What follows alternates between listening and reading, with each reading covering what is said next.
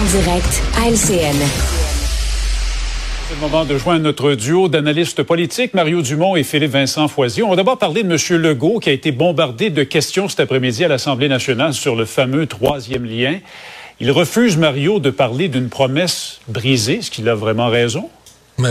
Ben, il peut choisir les termes, lui, quand il en parle, mais il ne pourra pas empêcher le reste de la société, et surtout les gens concernés dans la région de Québec, Chaudière-Appalaches, ils vont toujours appeler ça une promesse brisée, c'est bien évident.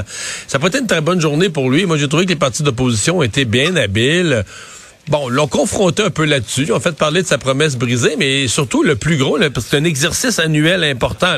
que moi, j'ai vécu 15 fois le, moment où pendant des heures, tout le monde est assis, puis on peut questionner le premier ministre.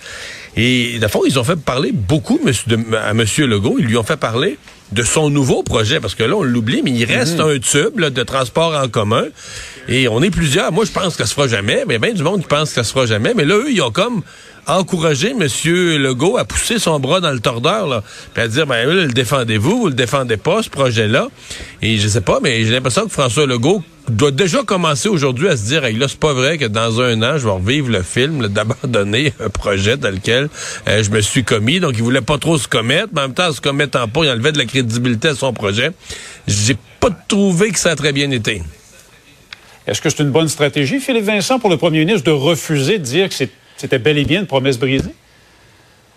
Euh, non, parce que euh, tout le monde le sait que c'en est une et que les gens sont encore frustrés. Et un peu d'honnêteté euh, ferait du bien. en fait, le problème, c'est que oui, il y a cette frustration-là qui perdure, mais il y a aussi le fait que la réponse gouvernementale dans le dossier a tellement été floue, puis l'achalandage, puis là, c'était pas clair. Puis la vraie promesse, là, c'était pas juste de construire un troisième lien, c'était de construire un troisième lien en dépit de ce que les études allaient dire. Et là, on se base sur des études qui, même elles, ne sont pas très claires euh, et qui ne montrent pas un grand, grand projet qui change. Et là, on nous parle de la morphologie de Québec qui a changé. On, on a l'impression, et je peux comprendre les gens, par exemple, de Lévis et autres, de se faire encore une fois mener en bateau. Donc, d'avoir été mené en bateau pendant la campagne électorale et que là, de se faire dire non, on n'aura pas le projet, mais on ne vous dit pas exactement pourquoi, puis on vous dit pas les bonnes raisons. Puis en plus, c'est même pas une promesse brisée. Ça n'aide pas la CAQ à, calmer ce sentiment de frustration dans la région. Je pense qu'on va encore voir des sorties importantes contre la CAQ et François Legault dans les prochains jours. Ah, c'est certainement pas fini, ça c'est sûr. Euh, parlons de ces enseignants, messieurs, qui euh, pètent les plombs en classe, c'est le cas de le dire, des cas au secondaire qui font surface aujourd'hui.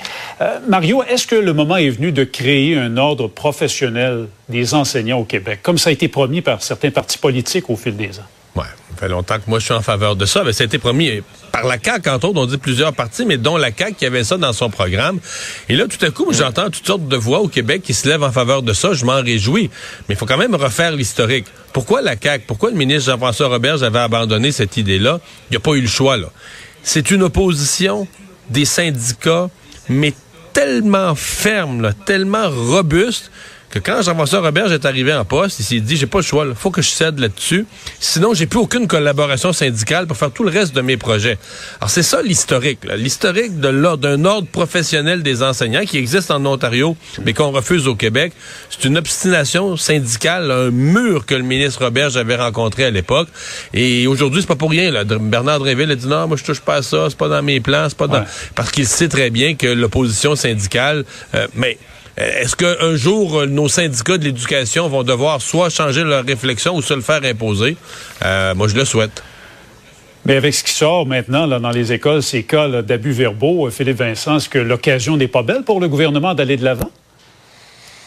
Euh, oui, on préférait, euh, du côté du gouvernement, miser sur le protecteur du citoyen. Il y en avait un dans chaque centre scolaire, mais les démarches pour se rendre au protecteur du citoyen sont quand même plutôt longues. On en fait un protecteur national, sauf que l'ordre, comme on l'entendait tantôt avec l'Ontario, c'est beaucoup plus large. C'est indépendant. Ça amène une protection du public comme dans beaucoup d'autres professions.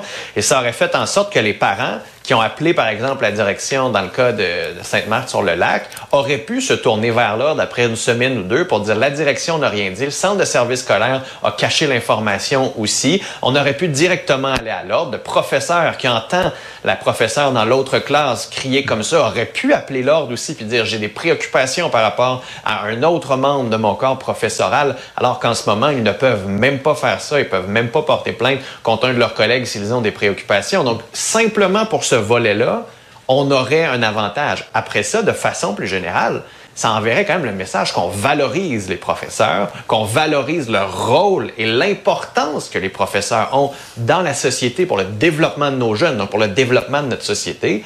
Ce serait quand même un pas dans la bonne direction. Et comme Mario l'a dit, l'opposition est tellement forte chez les syndicats. Comme temps, en deuxième mandat.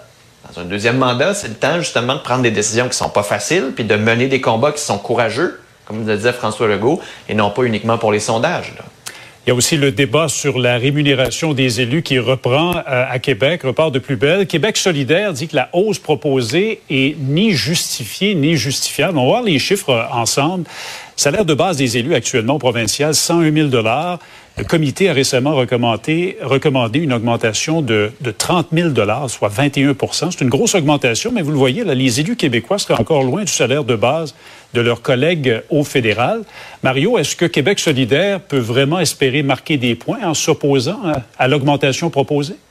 Ben, c'est un jeu politique facile. On se dit, ben, il y a beaucoup de monde dans la population qui gagne moins que ça, fait qu'on fait miroiter, là, que nous, on est proche du peuple, puis qu'on veut pas que les élus gagnent plus. Le jeu de politique est assez simple du côté de Québec solidaire. Je ne sais pas si ça va être payant ou pas. Moi, sincèrement, ma réflexion, la comparaison avec les députés fédéraux est intéressante. Moi, je fais aussi une comparaison des élus québécois avec l'ensemble de la structure salariale. Puis je prends au, sommet de la pyramide le premier ministre. Est-ce que c'est normal que le premier ministre gagne moins, puis beaucoup moins que la plupart des présidents de sociétés d'État ou le DG de la Sûreté du Québec? Mm. Est-ce que c'est normal que les ministres, avec la nouvelle structure salariale, la façon dont les choses ont évolué depuis 20 ans, aujourd'hui, les ministres, pour la plupart, gagnent moins que leurs sous-ministres? Ah, tu sais, il y a quelque chose, c'est là que tu vois que le salaire des élus, quand un ministre gagne moins que ses, sous-ministres importants, il y a quelque chose dans le salaire des élus qui a glissé, parce que pour des raisons politiques, les élus, par peur de pas être réélus, on disait, mais là, on peut pas augmenter nos salaires, qu'est-ce que le monde va dire? et là, ils sont, ça, ils ont comme glissé dans la structure salariale d'un point que ça, hiérarchiquement, ça plus vraiment d'allure, Ouais, c'est toujours délicat comme débat. Euh, que doit faire le gouvernement Legault, M. Legault en particulier, euh, par rapport à ce dossier-là, Philippe Vincent? Bref, pourrait faire comme dans le troisième lien et repartir à la planche à dessin au lieu de nommer un comité indépendant pour se baser juste sur la rémunération, de reprendre la rémunération globale, incluant leur extraordinaire fonds de pension et revoir tout, mettre des recommandations qui seraient exécutoires. Donc, il n'y aurait pas de débat politique par la suite, que tous les élus s'entendent sur le comité, sur la façon que le comité va évaluer la situation et qu'on s'entende tous que les conclusions de ce comité-là seront exécutoires et qu'on va les appliquer. C'est la seule façon d'éviter un débat politique avec des partis qui viennent tirer ici et là, puis des chiffres. Parce que quand on regarde les chiffres dans les autres provinces, députés au Québec s'en tirent quand même très bien aussi. Donc, tout dépendamment de ce qu'on veut comparer, on est mieux de le faire avec un comité indépendant. T'enlèves la politique de tout ça, puis après ça, tu peux t'en laver les mains. Après, mais à Ottawa, il faut se souvenir que c'est Jean Chrétien qui avait réglé ça. Juste au moment de partir, M. Chrétien avait réglé ça et pour longtemps. Voilà. Merci beaucoup, messieurs. Passez une belle soirée. Au revoir. Salut. Ah voilà, c'est ce qui met un terme à notre émission du jour. Merci d'avoir été des nôtres. On se donne rendez-vous pour une autre demain 15h30.